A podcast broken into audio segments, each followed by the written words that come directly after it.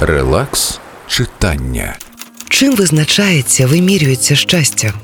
Чи має воно бути однаковим, ніби під копірку розтиражованим, подібним у дрібницях, схожим у цілому, одним і тим самим?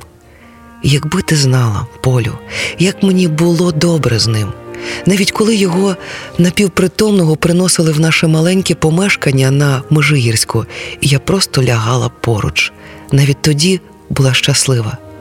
Він просто хотів швидше згоріти, пропалати як метеорит, серпнева зірка, хвіст комети. У цьому двобої зі смертю, а може, і з життям, переможець, у якому був наперед визначений. Зовсім неважливо відтермінувати кінцеву дату завтра, за місяць, за рік.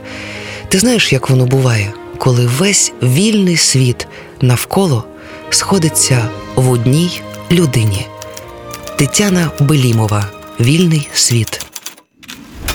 Релакс читання.